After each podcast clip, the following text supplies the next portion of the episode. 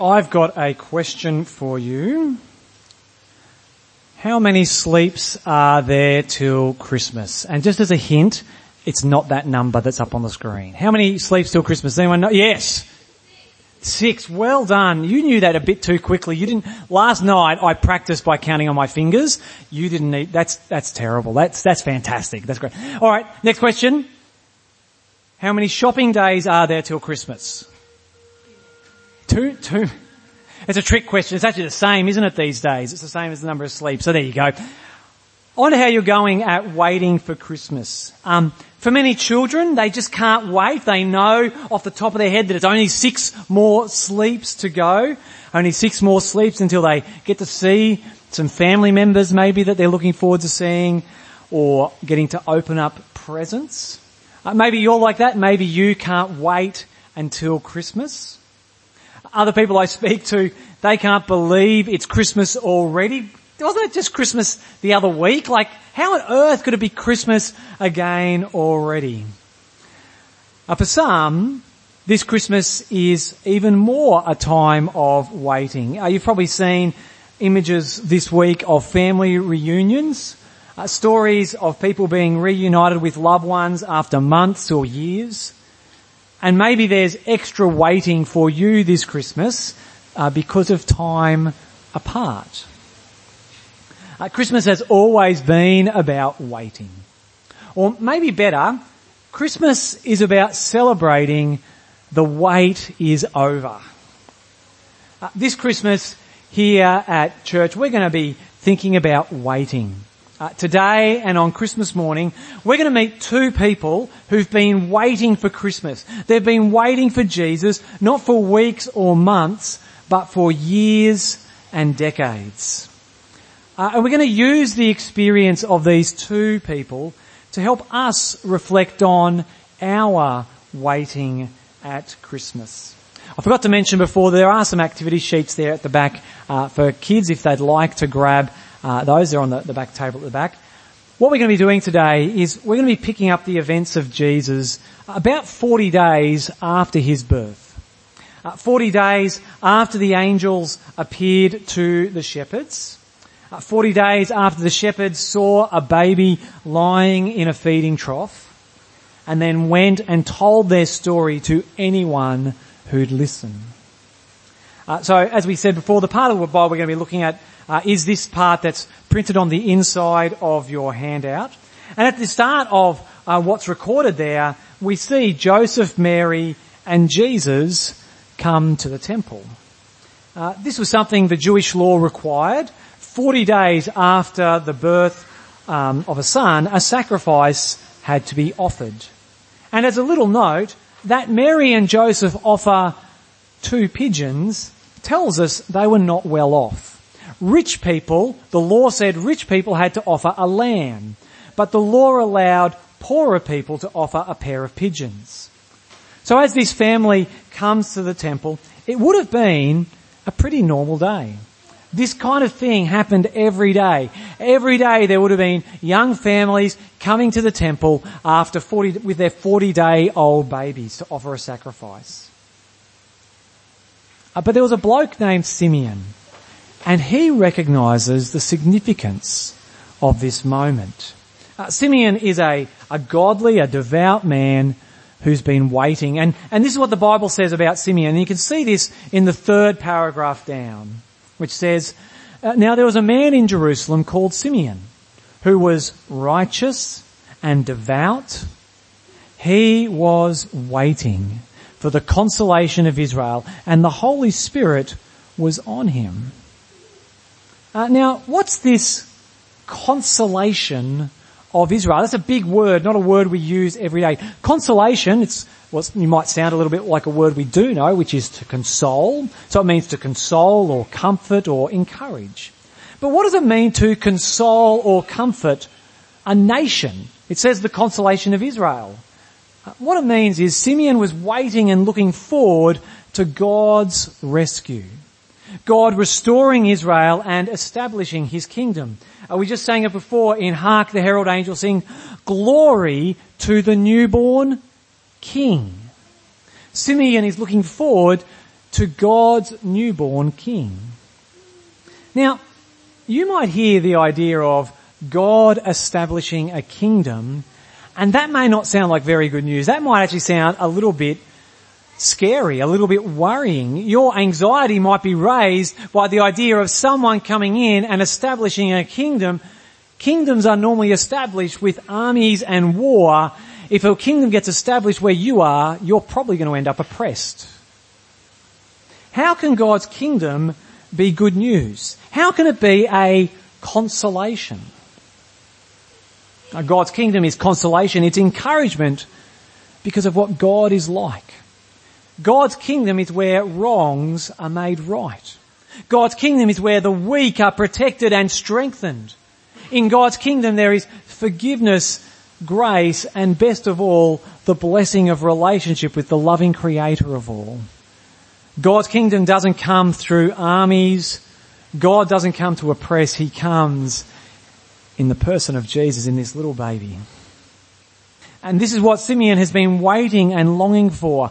The consolation of Israel in the coming of God's King. And Simeon has a secret. Uh, God's told him he's going to live to see this. He's going to live to see the consolation of Israel with his own eyes.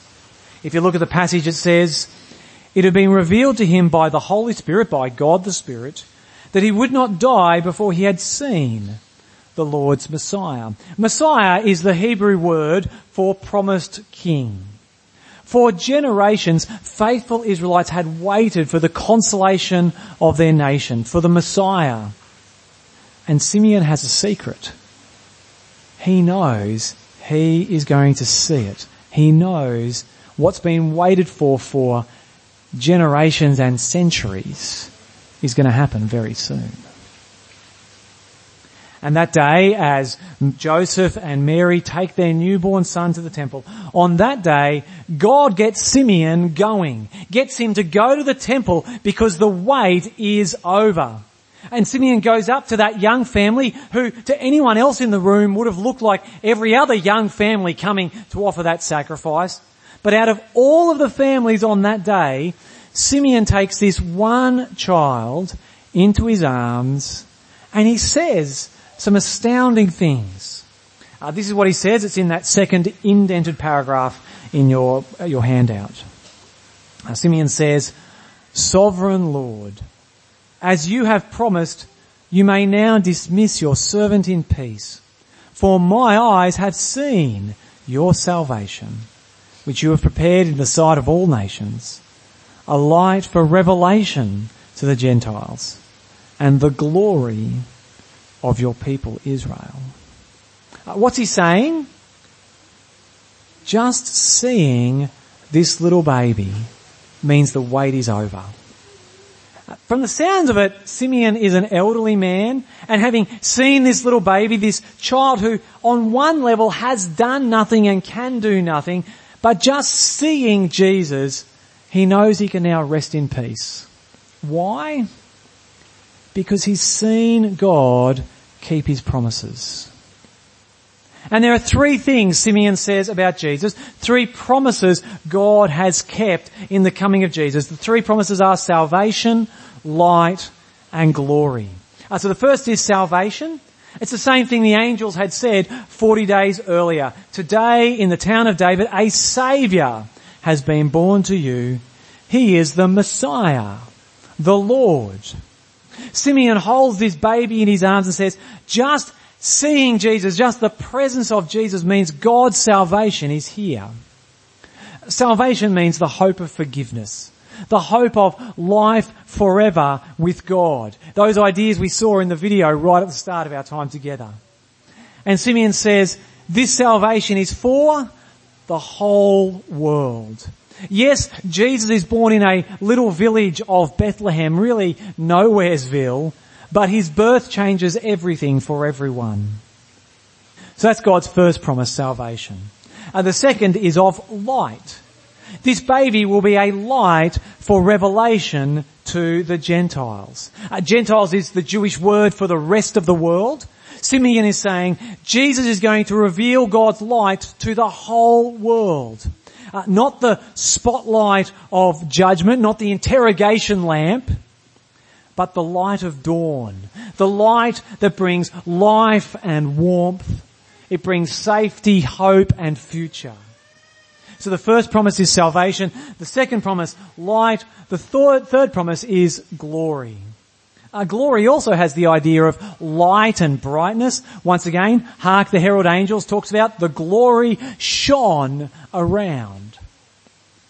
I think this is why we, we decorate with sparkly and bright things. And big thanks to, to Cliff who's done some wood carvings there. Aren't they beautiful? The, the angels and the, the star over there. We, we use light and brightness and sparkly things at Christmas time because it's a small reflection of the big glory of Jesus. Uh, glory is also the idea of bigness and goodness. So three things Simeon says about this baby. He will bring salvation, light, and glory. Uh, no wonder Simeon is happy. He's content. His life is complete now that he's seen this little baby. Uh, no wonder he praises God. And for us, the wait is over too. Because what Simeon saw in that baby is shown over and over in the life of Jesus. He is light. He reveals what God is really like. If you want to know God, look at Jesus. He is glory. We see this as he heals the sick and calms the storm. Jesus reveals God's glory and he brings salvation. As Jesus lives the life we could never live, a stainless and spotless life before God, yet he dies the death we deserve to die and raises to life again, rises to life again. And all of this is life, death and resurrection. All of this is for us and for our salvation. All of this reveals God's light and shows His glory. That the coming of the King is not scary, it's not oppressive, but it means light and life and salvation and glory. And we get to share, share, sorry, in the experience of Simeon. Uh, the message of Christmas is that the wait is over. We get to share in the experience of Simeon. He sees Jesus with his own eyes. We also get to share in that experience. As Simeon receives Christ into his arms and praise God, this Christmas we are invited to receive Christ and the salvation, light and glory he brings. Uh, if you're visiting with us today and you don't know Jesus, uh, we'd love for you to meet Jesus. Uh, on the welcome table there, uh, we've got copies of Luke's biography of Jesus. So this event is recorded in Luke's biography of Jesus. We'd love for you just to take it. It's in a modern translation, easy to read. It wouldn't take you many hours to read it. You could read it slowly over the next week or so. It's a great way to meet Jesus and to see the light, salvation and glory that Simeon spoke about. And we'd also love to help, uh, help you keep meeting Jesus we meet here every Sunday, 9.30 every Sunday, and we'd love for you uh, to come along. And that's the best way to meet Jesus and to know Jesus and to see his salvation, glory, and the light that we've found in Jesus.